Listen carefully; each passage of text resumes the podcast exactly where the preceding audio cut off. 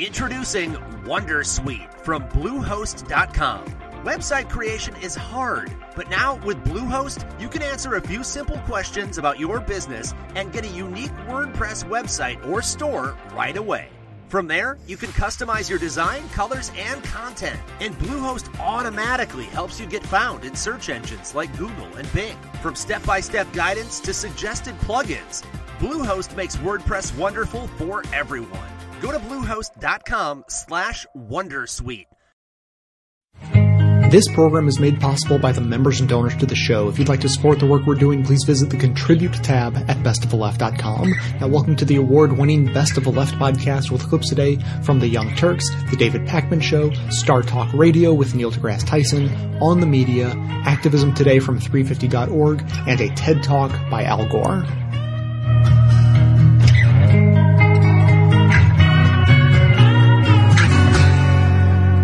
Sometimes we talk about how money corrupts politics and the media here in the United States, but it also has an impact on education and scientific research. Case in point, Harold Hamm. He is the CEO of Continental Resources. He's this big oil tycoon here in the U.S.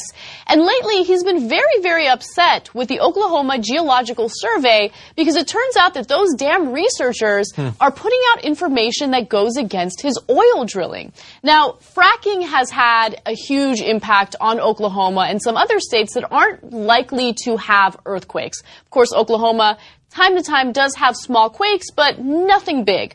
But ever since fracking began, it turns out that things have changed. There have been more and more earthquakes. In fact, just last year, there were almost 500 or over 500. And so the Geological Survey just needs to give us the information we need to know about what's happening with the oil and gas industry and what kind of impact it's having on the environment.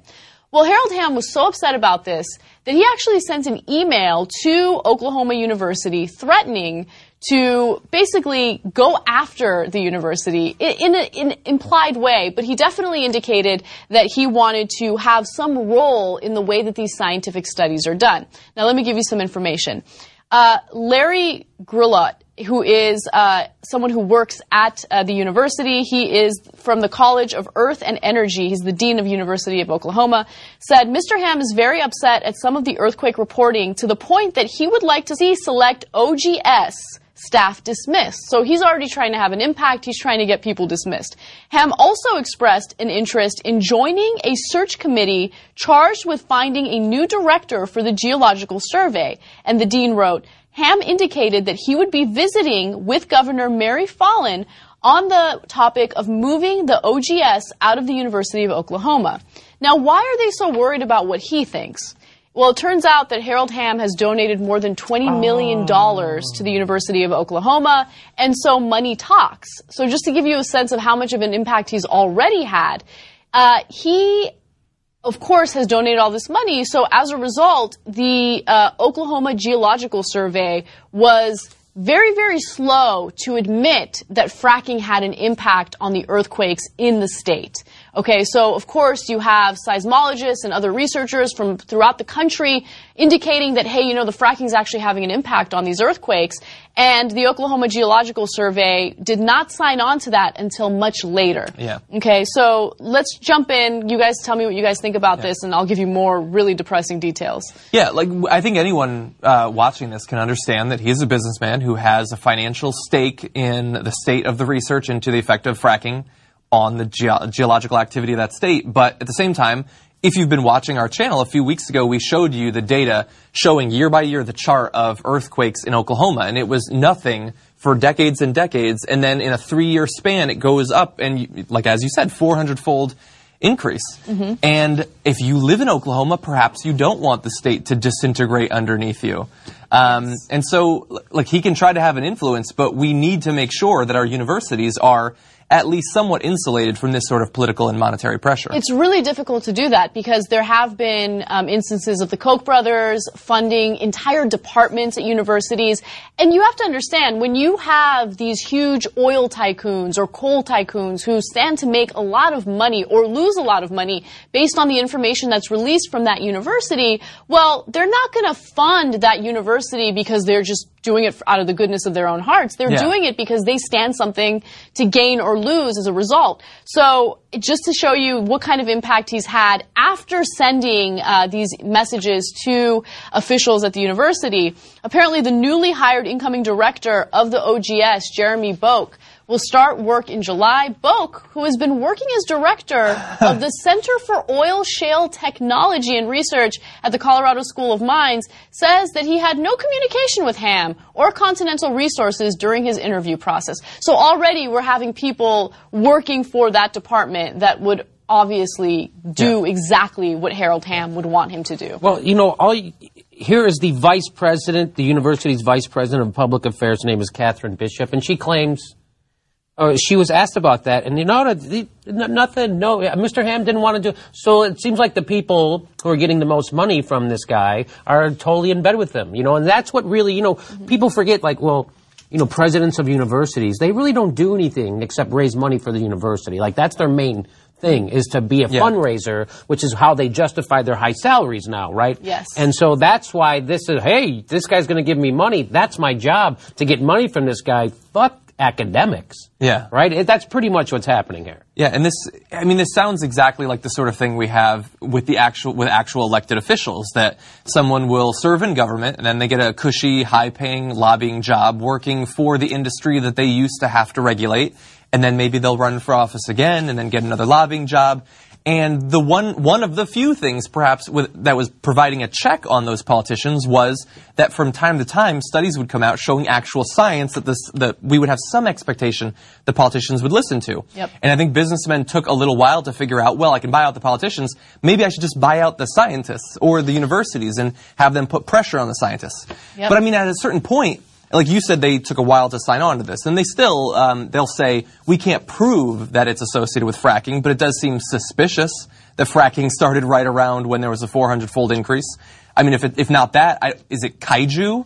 Divine intervention? I don't know what could be causing this. It wouldn't make any sense. And so the numbers speak for themselves. In Oklahoma, where the number of earthquakes of a magnitude 3.0 or greater increased from an average of 1.6 a year before 2009 to 585 last year, researchers at the OGS have been slower than many others to draw a link between the industry and the earthquakes. Is everybody running their dryer at the same time? Like, what else could be leading to that? It's absurd. And look... I heard Chris Christie was... Anyway. Just visiting. We got to throw in that Chris Christie joke, okay?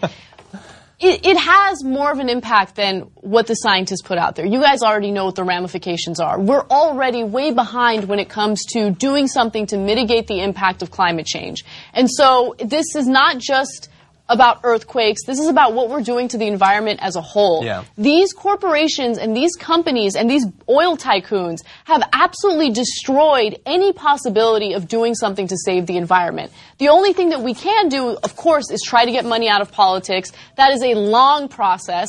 And I'm worried that by the time we actually do something about it, it's going to be too late. And what amazes me about people like Harold Hamm is you don't have a family. You're not worried about your grandkids or family members that are going to be around 100 years from now when things get really bad. Things are already bad, but imagine a century from now. Yeah, but if he can get a couple more fracking wells, then he can build every one of his family a safe room. Right? That's what he's trying to do. I think that's why he needs the money. He needs the safe room for when the apocalypse happens. Yeah. The greed is incredible. He's already so tremendously wealthy. He already donated $20 million to the university. He's that wealthy. I mean, to the point where he can just put $20 million into a university to get the kind of scientific studies that he needs to save his business. Well, I wish they would study more CEOs like that. You know, it comes back to that movie Wall Street when Michael Douglas... And they asked him, you know, how much greed, how many boats, how many yachts can you ski behind at the same time? Only one. How much do you need to feel? And so it's, I don't know, it's, to me, I think it's these guys have their hole in their soul and their personality, and they just think more and more will fill it up. And it doesn't, but they don't know what else to do, so they keep more and more and more, and they still have a hole in their soul. And all the oil they sell in the world won't fill it up. You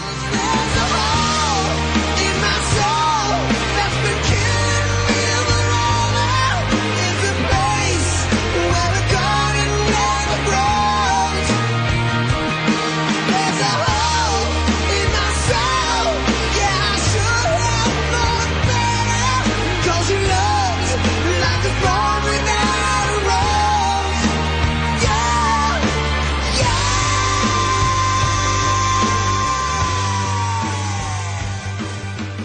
I'm joined today by Kurt Davies, who's director of the Climate Investigation Center. It's a research group that works to expose the anti-environmental movement, including those that try to stall and block policy solutions to climate change. Kurt, you were involved in this extraordinary investigation into Willie Soon and the way in which climate denial is funded. Before we talk specifically about that investigation, talk to us generally about why, in spite of the fact that the overwhelming mountain of scientific evidence points to humans impacting the climate on Earth, we still see so many of the same few climate skeptics cited time after time by the deniers. Why are we seeing that? Well, first of all, thanks for having me on the show. And this is one of my favorite subjects, and I kind of obsess about the answer to your question. So I could go on for hours, but we don't have that much time. The basic thing is that they know, these fossil fuel corporations who don't want us to get down and solve climate change, to start implementing, real energy policy that cuts out fossil fuels, basically. They know that science is the engine that drives policy along, that, if we are not certain about whether the Hudson River is polluted, we won't do anything about it. If we're not certain that climate change is caused by fossil fuel burning, we won't do anything about it. So they've funded their own echo chamber. They've sort of cultivated people who will say things that the companies themselves can't be caught dead saying. And Willie Soon is a perfect example of this. He and his ally there at the Harvard-Smithsonian Center for Astrophysics, Sally Balliunas, who retired suddenly in 2009, for years have denied the ozone hole. They've denied climate change. They say it's caused by sunspots or variations in the sun. The warming we're seeing today is caused by something else. And Exxon funded them. The Koch Foundation funded them. American Petroleum Institute, Southern Company, a huge utility based in Georgia, all funded Willie Soon to put this counter narrative out that the science is uncertain or that there are other things to explain the warming that we're experiencing. Talk to us a little bit about, let's stick with Willie Soon because it's just a good example, a microcosm of so much of what's going on. Willie Soon, a solar physicist, as you mentioned, at the Harvard-Smithsonian Center for Astrophysics. He claims all of the different things you talked about, including changes in temperature due merely to sunspots, just sort of the natural cyclical reality of the sun. How is he funded specifically? In other words, we might have this idea in our heads that someone comes to him and says, listen, Willie, we need you to say these things. Here's some money. But that's not really the way it actually happens. No, in fact, it's more complicated than that. He actually believes what he's saying. It's not like they are literally manufacturing doubt, or they are, finding a scientist and say, go lie for us. They have found scientists that think climate change isn't real. And then they have given them a megaphone and they've given them funding. If you go back to a document that was leaked in 1998, now I'm getting some echo. I'm sorry. Good on your end? Yeah, we're fine. I apologize. So in 1998, there was a document that was leaked to the New York Times that showed a multi-million-dollar plan to funnel money from industry trade associations through front groups to basically media-trained scientists and give them venues to talk, to insert uncertainty into the dialogue. And they explicitly say victory will be achieved when media, legislators, even science teachers believe there is uncertainty. Willie Soon was a direct conduit where they sent money straight to his institution to pay for his research, and the payback was Willie Soon publishing peer-reviewed literature in the scientific journals that would generate some uncertainty.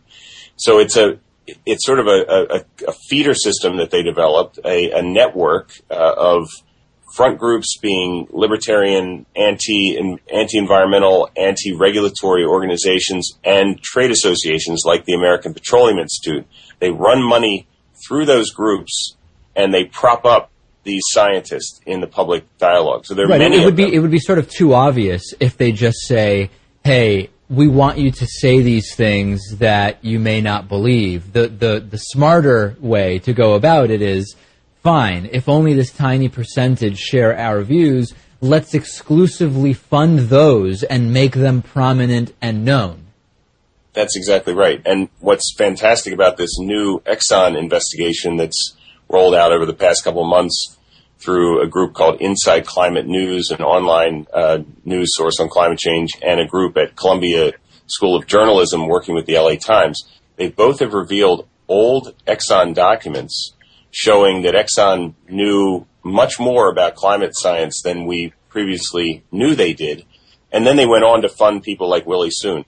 In one case, there's a document from the mid-90s where mobile oil scientists are briefing the entire industrial coalition, the Global Climate Coalition, which was this front group set up to block the Kyoto Protocol and block the UN process that's happening right now in Paris. They had a whole coalition to stop that. Their own scientists said arguments like Willie Soon's sunspots, arguments that there's a divergence in the temperature record. They basically knock down each of those arguments and say they really don't hold water to explain the warming that we're seeing. And then they didn't include that in the final draft that went public of that document. So this private conversation inside the industrial block, they knew these arguments didn't hold water. Exxon goes on to promote those same arguments in years subsequent. Let me ask you a little bit, Kurt, and we're speaking with Kurt Davies, director of the Climate Investigation Center. Increasingly, we are seeing from the sort of the usual suspects, the talking point touted that, hey, everything's fine as far as ice melt, that we now see more ice than ever in the Arctic, for example. Have you investigated that? What's going on with that, the resurgence of that talking point that we're hearing lately? Well, first of all, it's one of the biggest calamities, the meltdown of the Greenland ice sheet and West Antarctic ice sheets. If they proceed as they are right now, we are in for a lot more sea level rise. It's where most of the ice that's above sea level on Earth is being stored right now. If all that melts, we get like 30 feet of sea level rise. It's a big deal. So cities like New York, Miami, Philadelphia, others are buried. So that's the reason that they don't want that to be true, or don't want that the uptake of that risk to be seen in the public dialogue. The resurgence is because it's getting worse, and also because there is increased press attention to it. And so the counter-narrative is rising up. And talk a little bit about where, you know, they claim to have science on their side, right? They claim to say, hey, if we just look at the volume of this ice, we have actually seen an increase. And, of course, what they would like to see follow from that is if there's more ice, clearly things aren't warming, everything's fine, look in the other direction. That's right. And there is no evidence that that is occurring in the north. In Antarctica, there was a study just a little while ago that showed more snowfall than they had previously measured in other parts of Antarctica that were adding ice incrementally. But the scientists concluded it wouldn't balance out the ice that's being lost off of the West Antarctic ice sheet, which is really the biggest chunk that's falling into the ocean on a regular basis. So ice is a big question. You could call it an uncertainty, but all the news is bad. So it's not the best way to think about this is the deniers characterize it as a house of cards argument, that if one piece of the scientific puzzle is missing, everything falls away. It's not true. The better way to look at it is like a giant jigsaw puzzle. And yes, in all science, there is continuing exploration and fine point certainty. But the bigger the picture gets, you sort of know the picture before you're done the puzzle is the way to look at it. You know this is a picture of a pretty grim scene. Adding the other pieces are not going to make that scene into some beautiful sunrise. So the argument that we are missing information and that's a reason not to act is completely destructive. Sunrise, sunrise.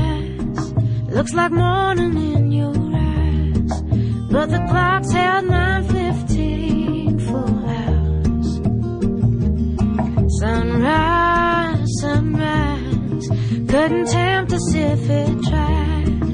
'cause the afternoon's already come and gone. And I said, who?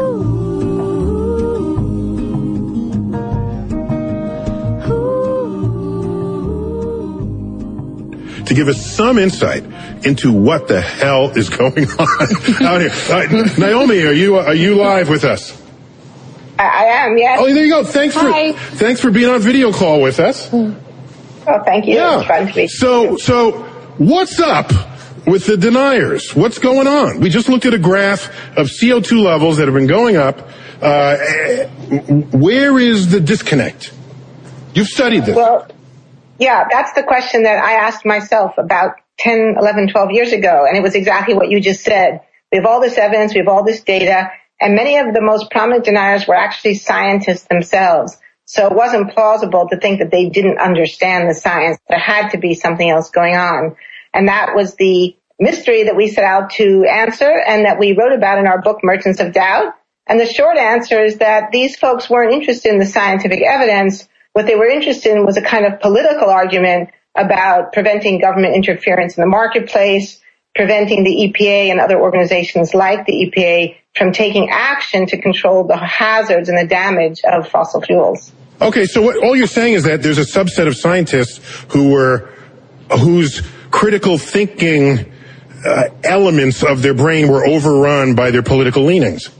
Well, in a sense, although I wouldn't put it quite that way, it's more like they took on the view that the ends justified the means, that they thought the threat of government intervention in the marketplace was so great.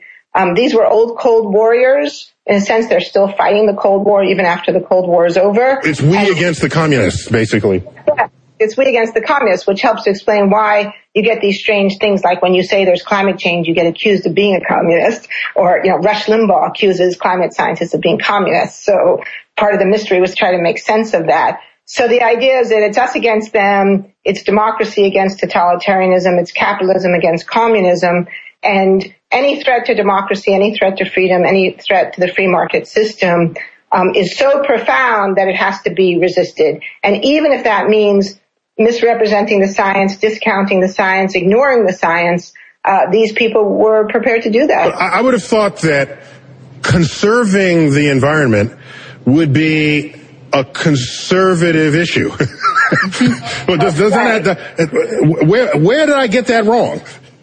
Well, you did, and that was true until the late 70s, early 1980s. There was a time in American history where conservatives were passionate about conserving the environment. But after the Nixon administration, the Republican Party took this very strong shift to the right under Ronald Reagan and started to really turn against the whole notion of regulation and turn against the notion of environmental regulation as one aspect of being hostile to regulation in general. And Ronald Reagan began to spread the message that government was the problem, not the solution, that we needed to get government off our backs, and especially that we needed to get government out of the private sector to let the market do its magic. Even if the government has your long-term interest as its highest priority. Well, Ronald Reagan didn't believe that. He thought that the government, that was the government might say that, but in the end, that wouldn't be what would happen. And so the entire Republican Party really shifted in a very, very dramatic way from where it had been only 10 or 12 years before. And that put them on a collision course with science. I don't think Ronald Reagan set out to disrespect science, but the net result was that the political positions they took were incompatible with accepting what the scientific evidence was telling us about issues like acid rain, the ozone hole, and global warming. Science is real.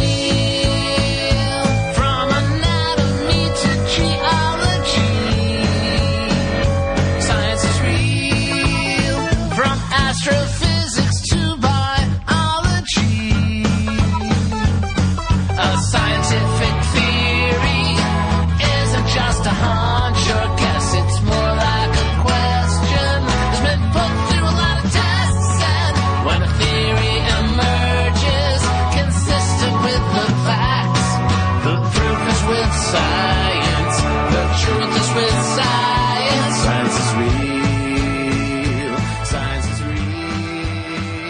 This is the election where we're finally focusing on the corrosive effect of big money on politics, and we now have one more issue that we can add to that list, and once again, it involves the Koch brothers. This time, they're coming for your electric cars. I say to the 1% of you who have electric cars. There's a new group that's being set up with fossil fuel backing, and it hopes to spend about $10 million per year to boost petroleum-based transportation fuels and attack government subsidies for electric vehicles, according to insiders in the refining industry.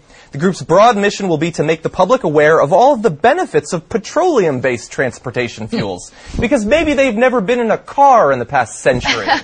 The current administration has a bias towards phasing out these fuels, according to that same source. So this is not necessarily a source who loves electric cars, being as they are in the refining industry, and thinking that Obama is trying to destroy oil. And so we have a little bit more information about what they're trying to do and why they're trying to do it. So they're worried about state and community subsidies for those electric cars, which can be significant. All told, in some states, you could save $10,000 with those subsidies doing what subsidies are intended to do, to help an industry when that industry is new to get a foothold until costs come down and it's competitive without the subsidies, which we're going to circle back around to the subsidies that they don't have a problem with. And they say that overall electric vehicle adoption has started slowly, but it's certainly going to follow an exponential growth trajectory. Everybody assumes that in 5 to 10 years it'll be much higher. Once electric vehicle adoption hits a critical mass, I think it will take refiners, petroleum producers, and automakers by surprise, according to this, in the case, as an insider in energy and environmental field. Now, the reason we say that this has to do with the Koch brothers is it's being headed by James Mahoney, who has long been considered a confidant of the Koch brothers and is a member of their company's board. And he's currently traveling around to different oil industry the sort of meta industries that control that industry, and asking for money to run these attack ads. Okay, so I thought the Koch brothers were all about ideology and ideas. Now, what's interesting is this is actually their corporate arm who appears to want to go and lobby against their competition. Kind of sounds like crony capitalism. It kind of sounds like they've got a dog in this fight. Yeah. Kind of sounds like millions, actually billions of dollars are on the line here, and that they're lobbying for their own personal financial benefit. It ain't got nothing to do with ideas and ideology. I hope you weren't that much of a sucker if you're a conservative or a libertarian. Oh, no, they're really good libertarians. They just care about the ideology. Oh, it happens to benefit them to the tune of billions of dollars. What a coincidence! But I'm sure they have goodness in their heart. So, look, then that leads to the question of, okay, as John alluded to, you're against subsidies because you're a libertarian. Now, what's interesting is the oil industry gets a lot of subsidies. On average, they've gotten about $4.7 billion in subsidies. Every year. Every year. Jeez. You want to cut those?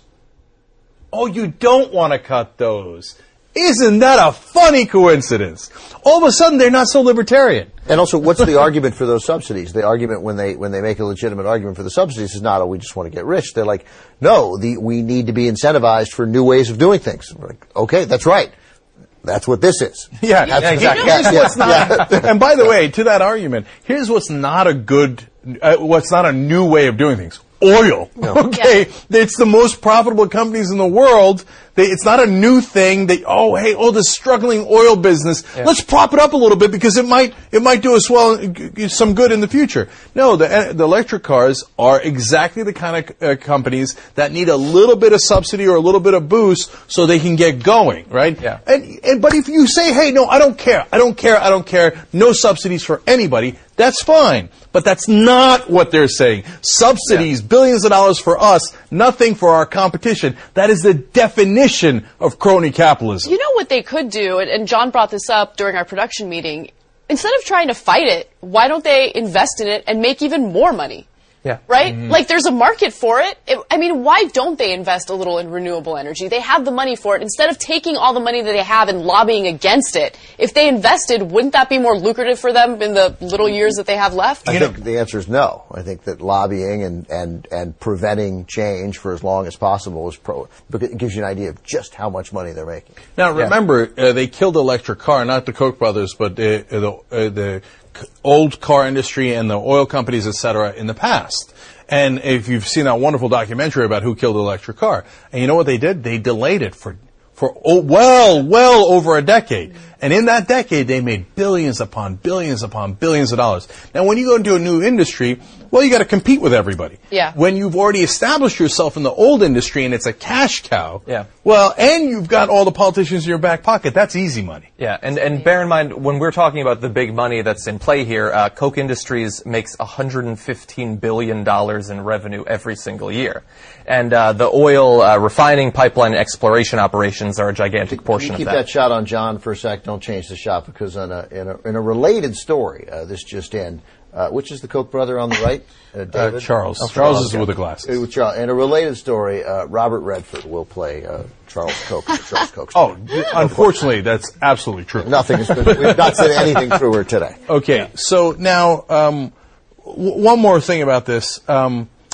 If you support the oil industry and you kill alternative energies, you know who else you help? Saudi Arabia and the Middle East, and Wahhabism, and fundamentalist Islam. Yeah. So apparently the Koch brothers support the jihadis. This is how they get their money. Remember ISIS. Trump is talking about it all day. Why don't we bomb their oil? All their money's coming from oil. That's ISIS. And the Koch brothers are saying, let's kill the electric car so that we can help oil. Yes, I make money. So does ISIS. So do the Saudis. So do fundamentalist Muslims. I don't care. Yeah, but remember, the Koch brothers, their original fortune came from their dad, who worked with the Nazis and Stalin. That is an absolute fact. Read Jane Mayer's book about it. Okay, so you think this family has problem making money in morally dubious ways? Yeah. ISIS is nothing compared to the Nazis. They're like, yeah, this is what the Kochs do.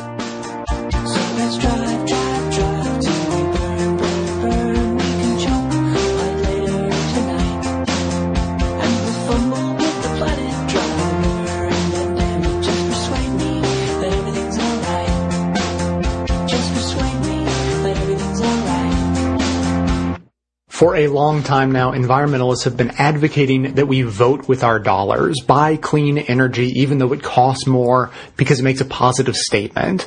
But these days, the scales are tilting ever more in favor of renewables. Pretty soon, we're going to be able to pay less for renewables while making a positive statement anyways, or we'll be able to pay less for renewables while not giving a shit what kind of a statement we're making. For instance, about a year and a half ago, I received this message from our resident Texas conservative, Wade. Hey, Jay, it's Wade. A couple months ago, you inspired me with one of your climate shows, and I decided, you know what?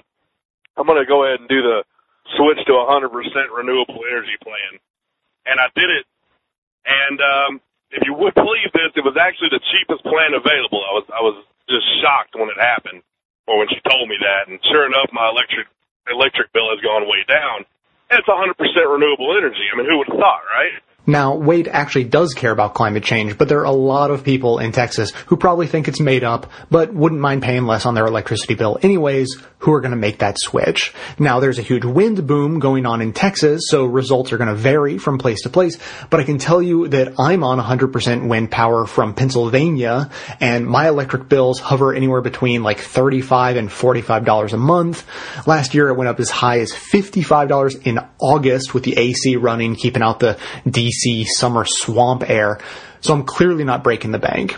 Now, if you live in the east, northeast of the U.S., and you want to get on the same wind power system that I'm getting, just go to ethicalelectric.com/best to sign up.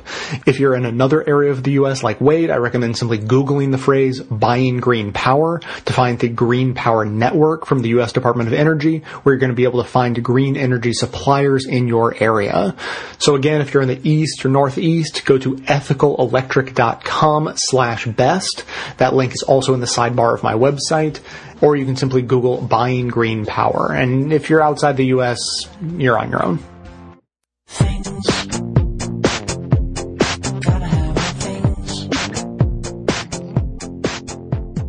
This year, The Guardian's outgoing editor, Alan Rusbridger, announced a major new initiative, his last at the newspaper, to put some heat into its global warming coverage.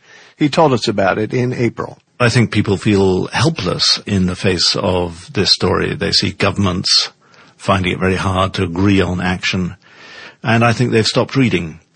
So one of the purposes of starting a campaign was to give them something to do, and the reaction has been very, very positive. The Guardian focused its campaign, called Keep It in the Ground, explicitly on the world's two largest charitable health organizations, the Wellcome Trust and the Gates Foundation. The something to do was the agitation in the form of articles and petitions urging investors to pull their money from fossil fuel stocks, not only because it's urgent environmentally, but because the world's oil reserves are declining in value on their way to being nearly worthless. Otherwise, we'll have to sit back and wait for the political leaders to go to Paris and do something, which they might or they might not. But I think they're unlikely to move unless they feel the hot wind of public interest on their necks. That was 8 months ago. Now, after Paris, we're checking back in on the Guardian's efforts to push for divestment with their partners at 350.org, but also to reshape climate change coverage. Russ Bridger's successors have since moved on to what they're calling phase two of the climate change campaign, hope. James Randerson is an editor at The Guardian, and he focuses on environment and science news. James, welcome to On the Media. Thank you for having me. Before we get to the hope part, let's begin with the glory. Is there any so far? What did happen with the Wellcome Trust and the Gates Foundation? We're still waiting for them to do the right thing, but I think there is some glory to go around. Organizations worth in total $3.4 trillion have now made a commitment of one kind or another to divest. That's over 500 organizations. I think that's a pretty amazing statement from civil society. Gates said that he thinks that divestment is, quote, a false solution. He takes, I think, quite a literal view. He is saying, you know, somebody buys the shares, somebody sells the shares, but nothing really changes in the real world. If someone divests them, someone else is purchasing them. Exactly. But we would say actually something quite profound is happening there, because it's about a political statement, and the sum total of those political statements has been adding up. There is now a local campaign that's sprung up in Seattle that is putting pressure locally on the Gates organization there. Gates, though, separately and interestingly, back in the summer, made a big announcement about putting $2 billion into research into renewable energy technologies.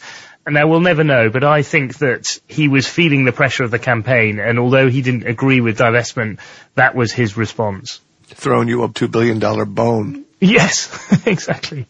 If I understand correctly, he also argued against the divestment campaign on sort of psychological grounds, that by focusing on divestment and not on pending catastrophe, you and other climate advocates were leaving, if you will, a lot of reserves of environmental passion in the ground untapped.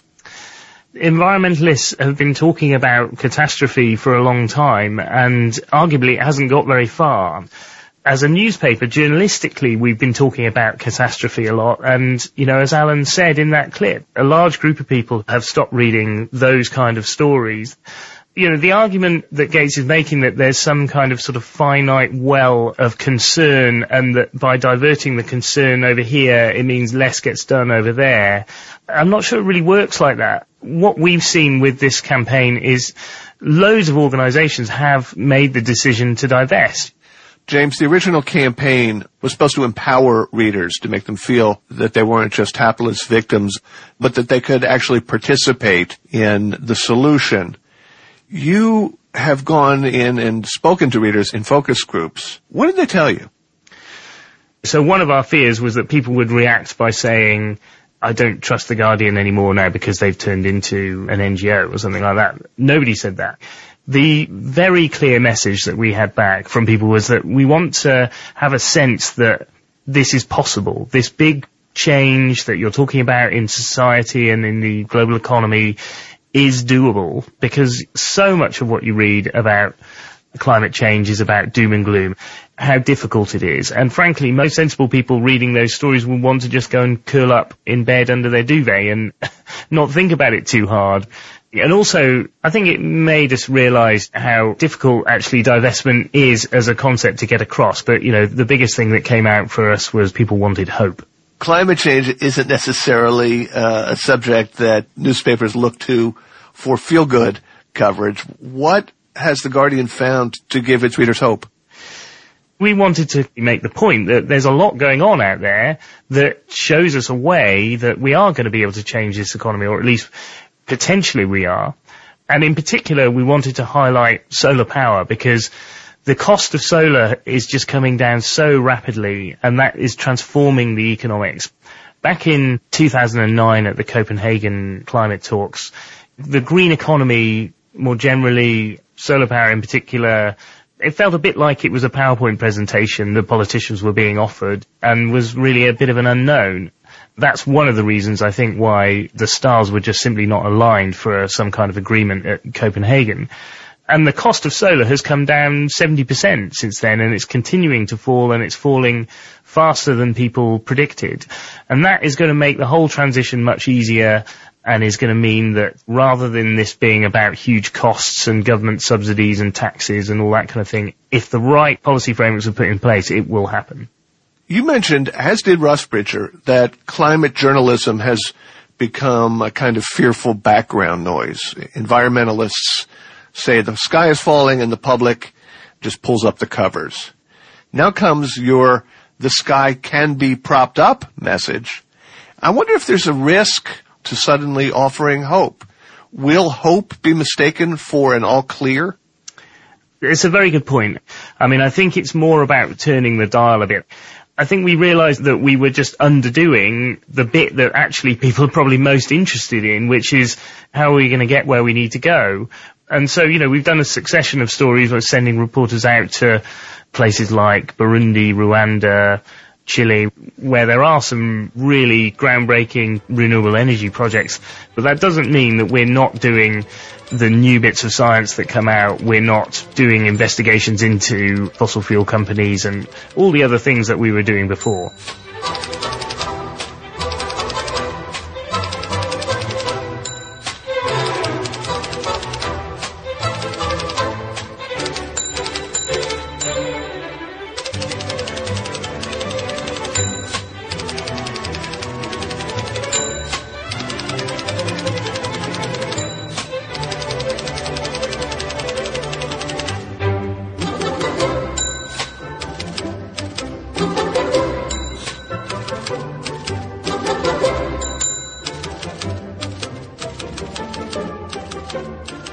You've reached the activism portion of today's show. Now that you're informed and angry, here's what you can do about it. Today's activism, Break Free 2016, a global wave of resistance to keep coal, oil, and gas in the ground. 2015 was the hottest year on record. February 2016 was the most abnormally hot month in history by a long shot. But here's some good news. The winds of change powered by an energized and organized climate movement are blowing strong, and the fossil fuel giants are starting to sway. This year, BP announced that its fourth quarter profits sank by nearly 70%. Royal Dutch Shell warned its profits would be cut in half from the previous year. In Paris, 193 countries agreed to end the age of fossil fuel. President Obama released and is fighting to uphold a clean power plan that would shutter hundreds of coal-fired power plants. This is an unprecedented opportunity for the climate movement. For the first time, we have momentum on our side. But to take advantage of the shift in global awareness and make the full transition to renewable energy, we must keep the pressure on. And so, in that spirit, we are reminding you again today of 350.org's Break Free 2016, a global wave of mass action over May 4th through the 15th that will target the world's most dangerous fossil fuel projects in order to keep coal, oil, and gas in the ground, and accelerate the transition to 100% renewable energy. Break Free 2016 has strategically selected the locations of these global actions, citing that, quote, "fighting climate change requires the courage to confront polluters where they think they are most powerful. For years, communities on the front lines have led that struggle, and this May we can join them," unquote. In the U.S., actions will take place in many regions of the country at the following locations: Anacortes, Washington; Albany, New York; the Chicago area in Illinois; Denver, Colorado; Los Angeles, California; and Washington, D.C. If these action locations are not close to you, the organizers encourage you to organize buses, trains, and bike pools to the event in your region of the country. And if you absolutely can't make it to one of these actions, you can organize your own local action as part of Break Free. Visit Break Free breakfree.org to sign up and get further details on the action nearest you. Use hashtag breakfree2016 and hashtag keepitInTheGround to join the conversation online. The segment notes include all of the links to this information as well as additional resources, and as always, this and every activism segment we produce is archived and organized under the activism tab at bestoftheleft.com. So if the future of humanity is important to you, be sure to hit the share buttons to spread the word about Break Free 2016 via social media so that others in your network can get involved too. This is the moment we've been waiting for. Let's show the fossil fuel giants that we're ready to break free from fossil fuels once and for all. Can you stand up and be counted as a body in a crowd? Put your name on a petition with your signature so proud. Can you raise your voice so loud as you stand with head unbowed, weather beating on your brow, demanding answers here and now? 'Cause that's how you make a difference in this fickle world of change. The World Economic Forum last month in Davos, after their annual survey of 750 economists, said the climate crisis is now the number one risk to the global economy. So you get central bankers like Mark Carney, the head of the UK central bank, saying the vast majority of the carbon reserves are unburnable. Subprime carbon. I'm not going to remind you of what happened with subprime mortgages, but it's the same thing. If you look at all of the carbon fuels that were burned since the beginning of the Industrial Revolution, this is the quantity burned in the last 16 years. Here are all the ones that are proven and left on the books, $28 trillion. The International Energy Agency says only this amount can be burned. So the rest, $22 trillion, unburnable. Risk to the global economy. That's why the divestment movement makes practical sense and not just is a moral imperative. Now, so the answer to the first question, must we change, is yes, we have to change. Second question, can we change? This is the exciting news. The best projections in the world 16 years ago were that by 2010, the world would be able to install 30 gigawatts of wind capacity. We beat that mark by 14.5 times over. We see an exponential curve for wind installations now. We see the cost coming down dramatically. Some countries, take Germany, an industrial powerhouse with a climate not that different from Vancouver's, by the way. One day last December got 81% of all of its energy from renewable sources, mainly solar and wind. A lot of countries are getting more than half on an average basis. More good news. Energy storage from batteries particularly is now beginning to take off because the cost has been coming down very dramatically to solve the intermittency problem. With solar, the news is even more exciting. The best projections 14 years ago were that we would install 1 gigawatt per year by 2010. When 2010 came around, we beat that mark by 17 times over. Last year, we beat it by 58 times over. This year, we're on track to beat it 68 times over. We're going to win this. We are going to prevail. The exponential curve on solar is even steeper and more dramatic. When I came to this stage 10 years ago, this is where it was.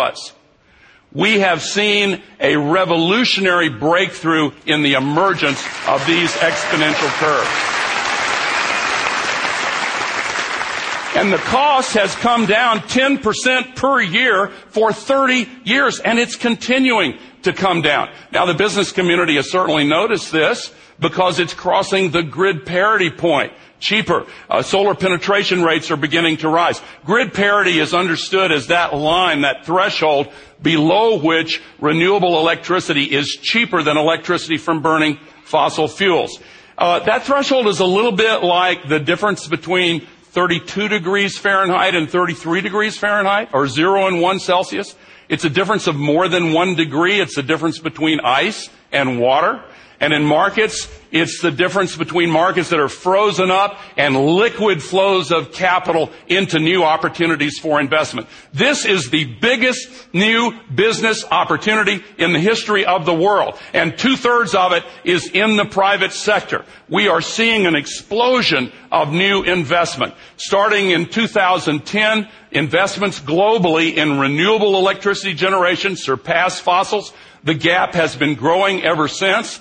The projections for the future are even more dramatic, even though fossil energy is now still subsidized at a rate 40 times larger than renewables. And by the way, if you add the projections for nuclear on here, and particularly if you assume that the work many are doing to try to break through to safer and more acceptable, more affordable forms of nuclear, this could change even more dramatically.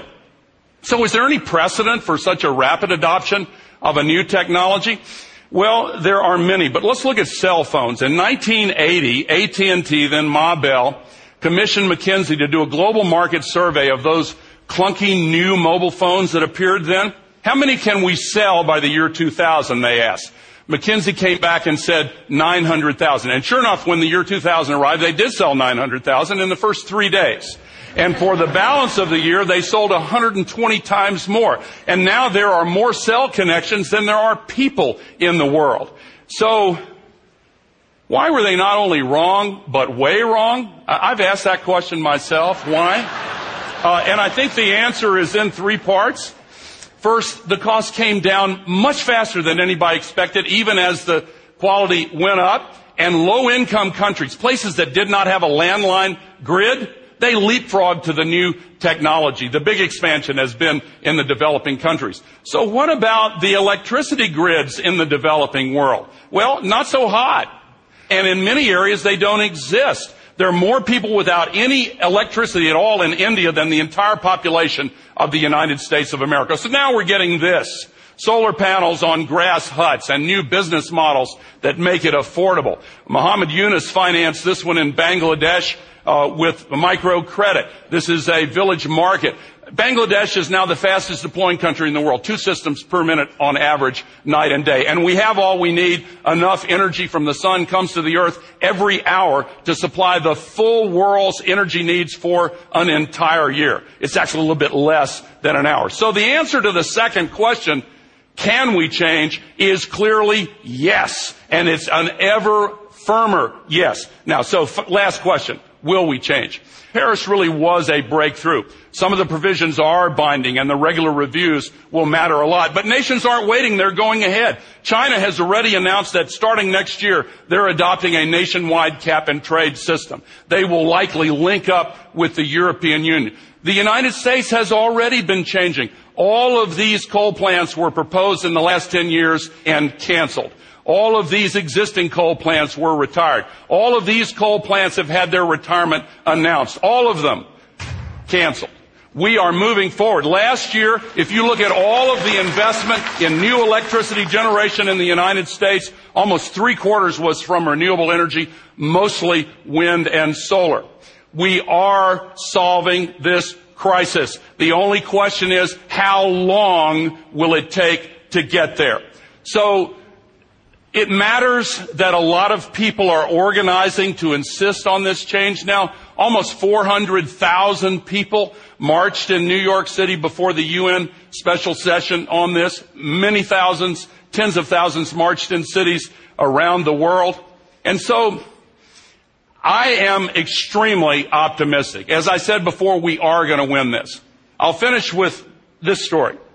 When I was 13 years old, I heard that proposal by President Kennedy to land a person on the moon and bring him back safely in 10 years. And I heard adults of that day and time say, that's reckless, expensive, may well fail. But 8 years and 2 months later, in the moment that Neil Armstrong set foot on the moon, there was a great cheer that went up in NASA's Mission Control in Houston. Here's a little known fact about that. The average age of the systems engineers, the controllers in the room that day was 26, which means, among other things, their age when they heard that challenge was 18. We now have a moral challenge that is in the tradition of others that we have faced. One of the greatest poets of the last century in the U.S., Wallace Stevens, wrote a line that has stayed with me: after the final no, there comes a yes. And on that yes, the future world depends. When the abolitionists started their movement, they met with no after no after no, and then came a yes. The women's suffrage and women's rights movement met endless no's until finally there was a yes. The civil rights movement, the movement against apartheid, and more recently the movement for gay and lesbian rights here in the United States and elsewhere. After the final no comes a yes. When any great moral challenge is ultimately resolved into a binary choice between what is right and what is wrong, the outcome is foreordained because of who we are as human beings, 99% of us. That is where we are now, and it is why we are going to win this. We have everything we need. Some still doubt that we have the will to act, but I say the will to act is itself a renewable resource.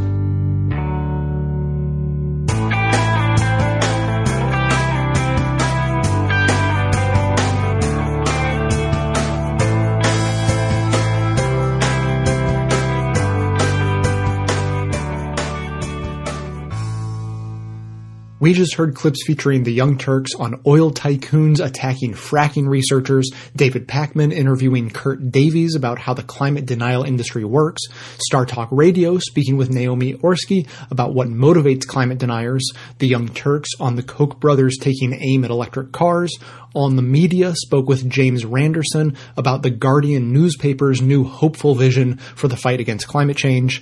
Our activism for today is Break Free 2016 from 350.org. And lastly, we heard from Al Gore with his case for climate optimism. You can find links to each of these segments in the show notes for easy reference and sharing. And now we'll hear from you. Hi, Jay. My name is Robin, calling from Sweden in Europe. First-time caller, but I have been listening for at least 3 years to your show. The reason I haven't called before is that I didn't feel like I had anything to contribute with, because 99% of the time I feel like it's American issues. But now I feel that I do. I have something to contribute with. I want to comment on and develop on what Patrick said in the 999th episode about socialism, because I live in a socialistic country myself. If I understood him correctly, Patrick talked both about what he believed when he was younger and also described what he thinks today. So this is no criticism about what he said. I just want to point that out. I find it interesting that many people in the States connect socialism to communism and the Soviet Union or China. For me, socialism and communism are two different things, especially that kind of socialism that Sweden embraced in the early 1900s and developed from one of the most poor countries to one of the most wealthy. We even got aid from Brazil in the early 1900s. One can have a socialistic society and embrace capitalism to a degree. It needs to be heavily regulated so it benefits everyone. In Sweden, makes an average CEO 46 times as much as a worker in comparison to the US 303 workers per CEO. That's the numbers I could find in a way. And we start to think that 46 worker salary per CEO is too much, because we have been affected by the global market and the difference has increased during the last years. I suppose it's hard to withstand the pressure when the world is getting smaller. What I mean is that it is possible to have a socialistic society with healthcare for all and free university and not be communists. In my mind, I find our society somewhere in the middle between yours and the complete opposite side. I don't think it's fair to let socialism carry the burden of what communist dictatorships did in the past.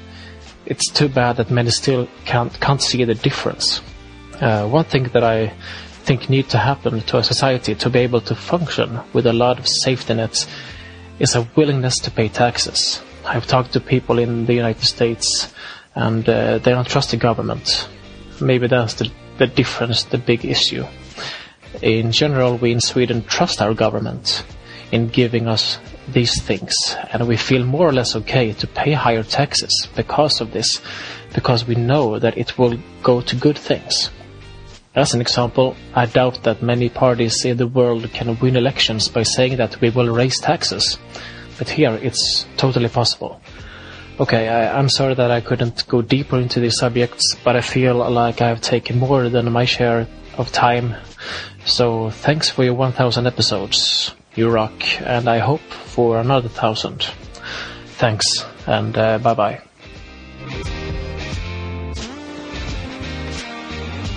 Hi, Jay. This is Aaron from Philadelphia. I'm calling to respond to Patrick from Dallas with his comments on episode 999 with regard to his gut reaction to the term socialism and how he thinks it's a tough sell to Americans who are not used to the idea of giving so that other people can benefit, and how, you know, the American ideal, the American dream is fairly individualistic and perhaps a little selfish. There's a meme that I've seen going around on social media the last week or so that is supposedly written by someone from Finland as a sort of open letter. I think it directly addresses this point. It's also how I tend to see the world and the role of government in my life, which perhaps is why I've naturally gravitated towards democratic socialism, especially having had the opportunity to live in other advanced countries that have a much more robust social safety net than the United States has. I am totally in favor of paying taxes when I think I'm getting good stuff for me. And that's what this Finnish author had to say as well, that Finns aren't interested in a democratic socialist state because they're just inherently altruistic. It's because they're just as selfish as the next human being, but they also see within that when they're giving their money to these government services, they're getting a lot of really good things in return. They get good infrastructure, top-rated education in the world, public education in the world, universal health care. I've even heard about a program for new mothers where not only do they receive paid maternity leave, but they essentially get a baby starter kit from the government that has things like diapers and clothes and a warm jacket that every Finnish mother gets regardless of her social economic status. So rich and poor mothers alike always know that at least their kid's going to have something to wear and diapers and some food and things like that for when they get started.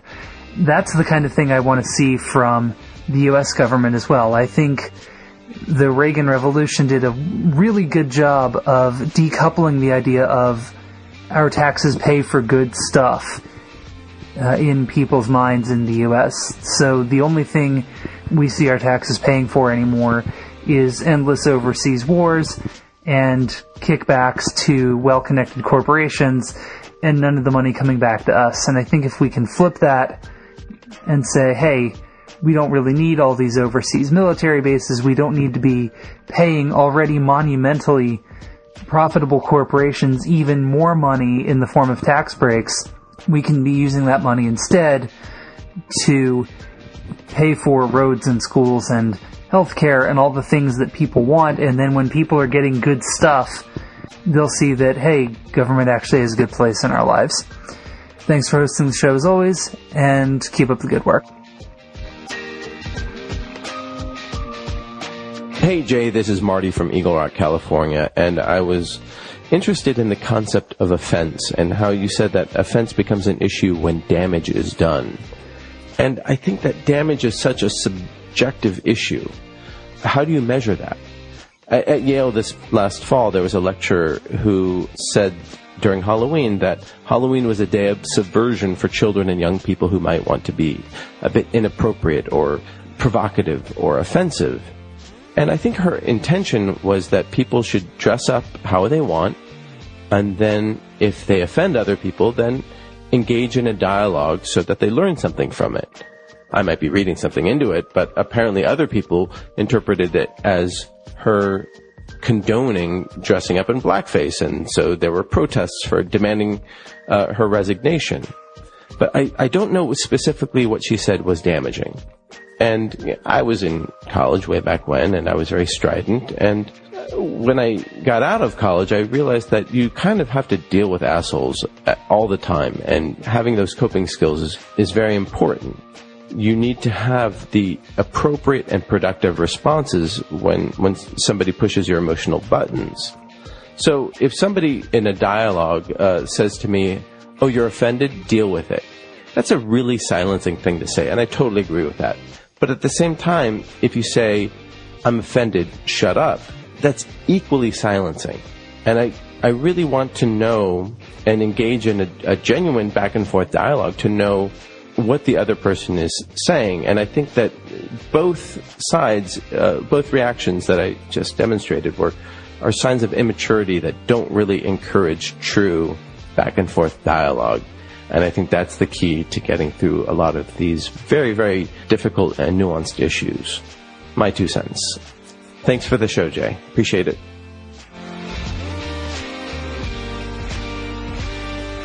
Thanks for listening, everyone. Thanks to the volunteers who helped gather clips to make this show possible. Thanks to Amanda Hoffman for all of her work on our social media outlets and activism segments. And thanks to all those who called into the voicemail line. If you'd like to leave a comment or question of your own to be played on the show, simply record a message at 202-999-3991.